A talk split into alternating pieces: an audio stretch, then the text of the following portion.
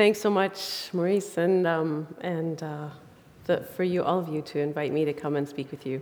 Um, I was, it was pretty amazing. The children's story came from Zambia, and also Isa Mbombolo is a, was a student at Conrad Grebel University College, so I got to know him quite well before he went back home to Zambia. Um, this morning, I want to talk to you about something that I'm pretty passionate about, and it can seem really ordinary until it's not. I want to talk to you about community based peace building, or what I like to refer to as everyday peace building. So, what is this? To start, let me give you a quick 101 on definitions of peace building. In, in 1992, um, the word peace building first became popular because the UN came out with a document called the Agenda for Peace.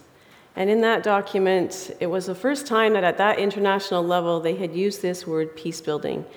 Um, now, for the UN, the word peace building follows after peacemaking and peacekeeping. So, peace building is what happens from, from the UN perspective, what happens after a violent conflict or war. It's what needs to happen to reconstruct a society, to get schools up and going, to get police um, and courts active, to get businesses um, built back up, to get infrastructure in place, um, and get people back into their ordinary lives. But for many of us, um, practitioners of peace building, particularly those of us who, who teach at Conrad Grebel, we see peace building as something that's much more holistic. It's something that's about the whole of life. It's what we do to prevent conflict, it's what we do to resolve it when there is conflict, and it's what we do to heal relationships and communities when they've been damaged by conflict. So, in our quest to build a more peaceful world, our greatest resource, I've realized, is in the masses of ordinary people who are doing their ordinary lives. So let me give you an image of that. If you think of a triangle and you divide it into three sections, this is an image that um, comes from John Paul Lederach. Some of you will be familiar with him. Um, he's, a, he's a great teacher of, of peace and peace building. So he talks about this as um, if, we, if we divide a triangle into three sections, and the top section is um, the national leaders, or the leaders in government, business, and religious organizations, so very high level individuals. And then we have a, a middle section um, of, of folks who are um, more national and regional leaders of organizations and businesses. And then we have this bottom section which is community level, or sometimes referred to as the grassroots. And this is where the majority of people are. Now, of course, you can recognize that some people are in the grassroots, but they're also leaders in other areas. But the majority of people, the majority of us, are at that community level. That's where we live our ordinary lives. That is the wide foundation of peace building. That's where the majority of people are. And I just think, wow, that's an amazing resource for peace and peace building. We often think that peace builders are at the higher levels. They're, they're somewhere, they're special people who are out there. Um, maybe they're activists. Maybe they're Nobel Peace Prize winners. Maybe they're folks that go overseas, they uproot their lives, they go overseas and work in places like Zambia or other countries with MCC or other organizations. But what gets me so excited is that I think that we are all potential peace builders and we just don't recognize it. So I, in my, in my work, have um, come up with this idea of developing my peace building lenses. So, what if I started to look for peace building around me in, in the ordinariness of everyday life? What if I started to look at the people that I love and care about, people that I don't know, and I started to think about well, what, is, what are they doing that actually contributes to peace and peace building? Maybe I would start to see things that I don't currently see. Maybe I wouldn't look so far away to, for peace building. I could actually see it close by to me.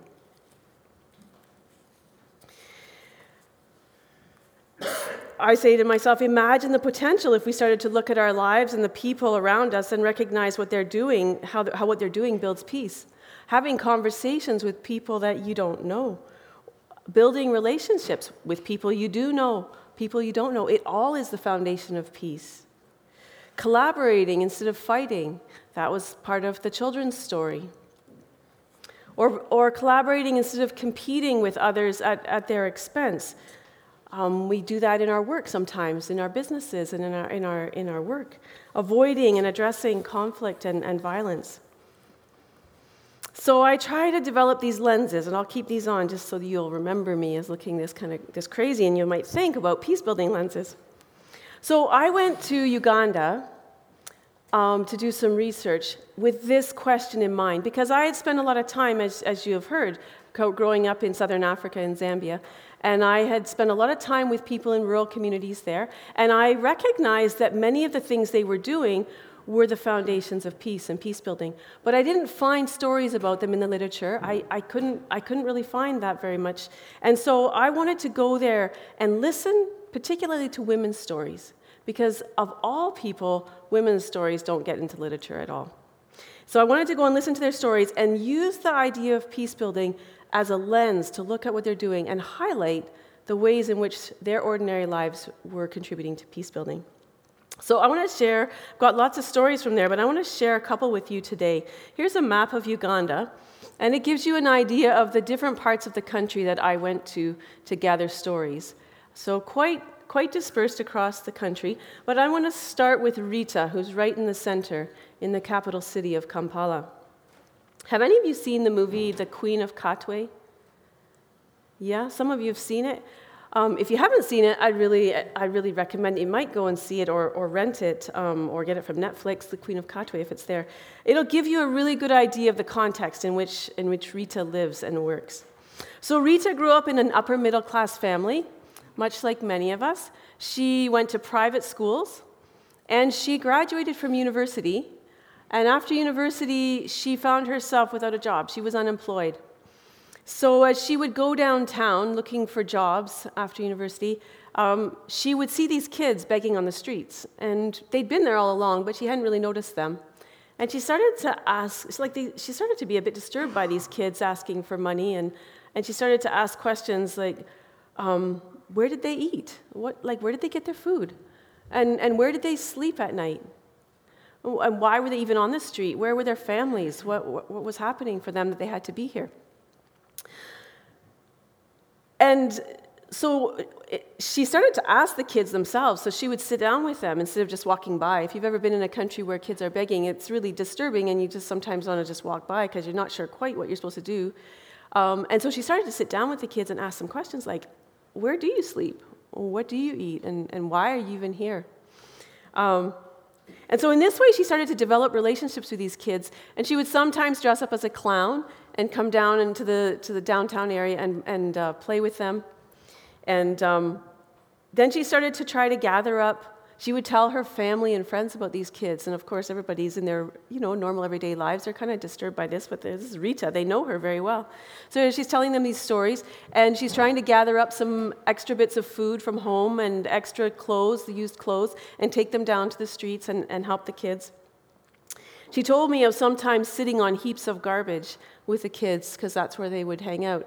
Um, things that a, a married, educated woman in Uganda would never do. Nobody would do that here, even, right? But what she learned is that many of these kids came from areas where there was war in the country. Um, up in the area where Tina and Joyce lived, there was a war going on there, and where Rose is, there was a lot of violence there. So the kids were coming down to the city to try to find safety in the capital city.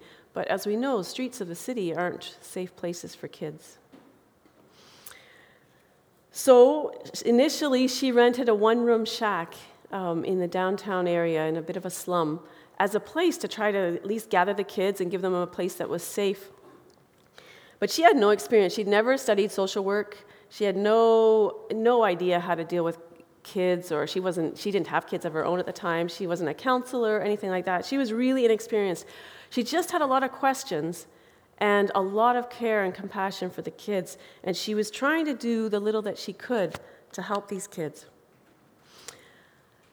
There's a lot of challenges and a lot of struggles in Rita's story, but now 10 years, over 10 years later, she has an organization called Dwelling Places. And if you look them up, you can find them online, Dwelling Places, um, where over 300 kids now come for rehabilitation to learn to live in family again. Because when you've lived on the street for a long time without family, you've learned skills and strategies of survival that aren't, aren't really helpful in a family. Um, so some of these kids get to go back to their families. They find the families are reunited. Other kids are in foster care. And then there are kids who don't have families. Maybe they've been killed. And so they stay in the home, in dwelling places, and are cared for there. Rita and her husband, I haven't even shown you pictures here, sorry. Oops. There you go, there's Rita.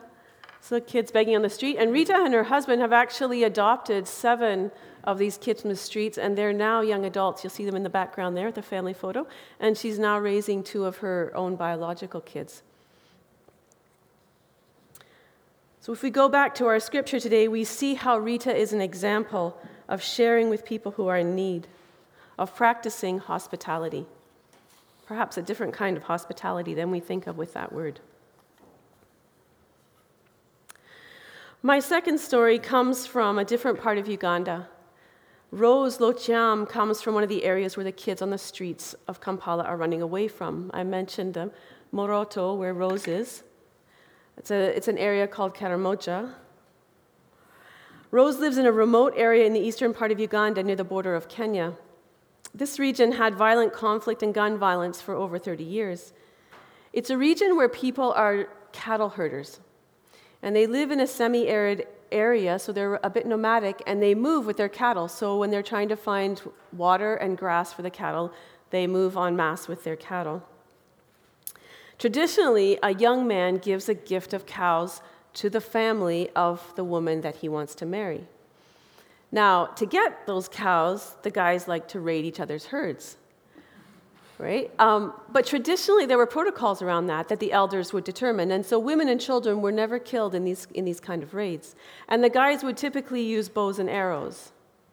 But then guns became available, and this kind of raiding changed significantly because with a gun, you don't actually ever see the person that you kill.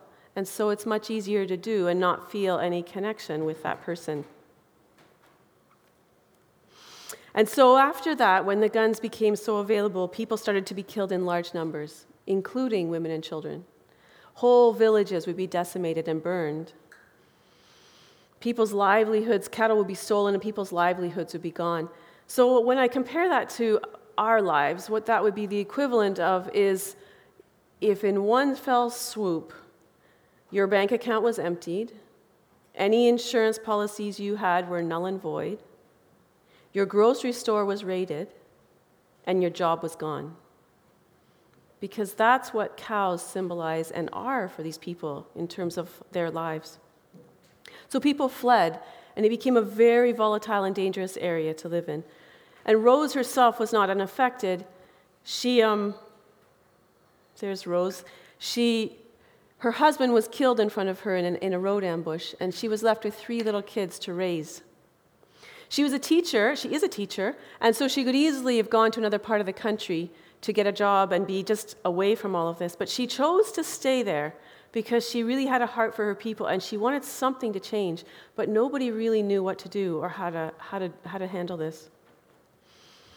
So we might hear echoes of the scriptures Bless those who persecute you, bless and do not curse. At one point in Rose's job, she was given the opportunity to go for some conflict resolution training. So she did. And everybody thought, well, that's, that's great training, but you're not going to be able to do much with it. She came back, and to everybody's shock, she went back into this region and started to talk to local people, warriors included, to ask them what they thought the sources of conflict were, why it was continuing and what could be done. Sounds pretty basic, but nobody had done that to that point. Mostly high level officials were talking about it and trying to deal with it through the military and the police. But Rose went to the local people and she started to ask them, why do you think this is continuing? I mean, you don't like your, you don't like your villages being destroyed and people being killed. Why is this continuing? Why is it not stopping? This was a pretty novel idea. Everybody thought they would be killed if they went and talked to local people. But so Rose was the first person to do this, and this led to conversations between local people and the police and the military in trying to understand what was, what was going on. And so Rose started peace clubs amongst the women and the children, or the women and the youth, um, so more like teenagers and young adults. See, the men would meet and they would talk politics and they would talk strategy, and nothing really ever seemed to change. So now the women started to meet and the young, young adults started to meet, and um, they, would, they would talk about why is this going on? How could it be different? What would peace look like? And at the same time, they would do things like dance, make jewelry. They had bike rallies. In that area of Uganda, there aren't a lot of cars, but there are lots of bicycles. And so they would have bike rallies. And so this would bring people from different regions together, and they would meet people that they had never met before, people who were previously considered enemies. So this is a way of socializing, but also building relationships. So in this ways, in this way, barriers started to break down between people. Groups started dialogue forums that met over several years, and they started to shift people's perceptions of who the other is, who the enemies are. They started to ask questions, they started to imagine what they could do together.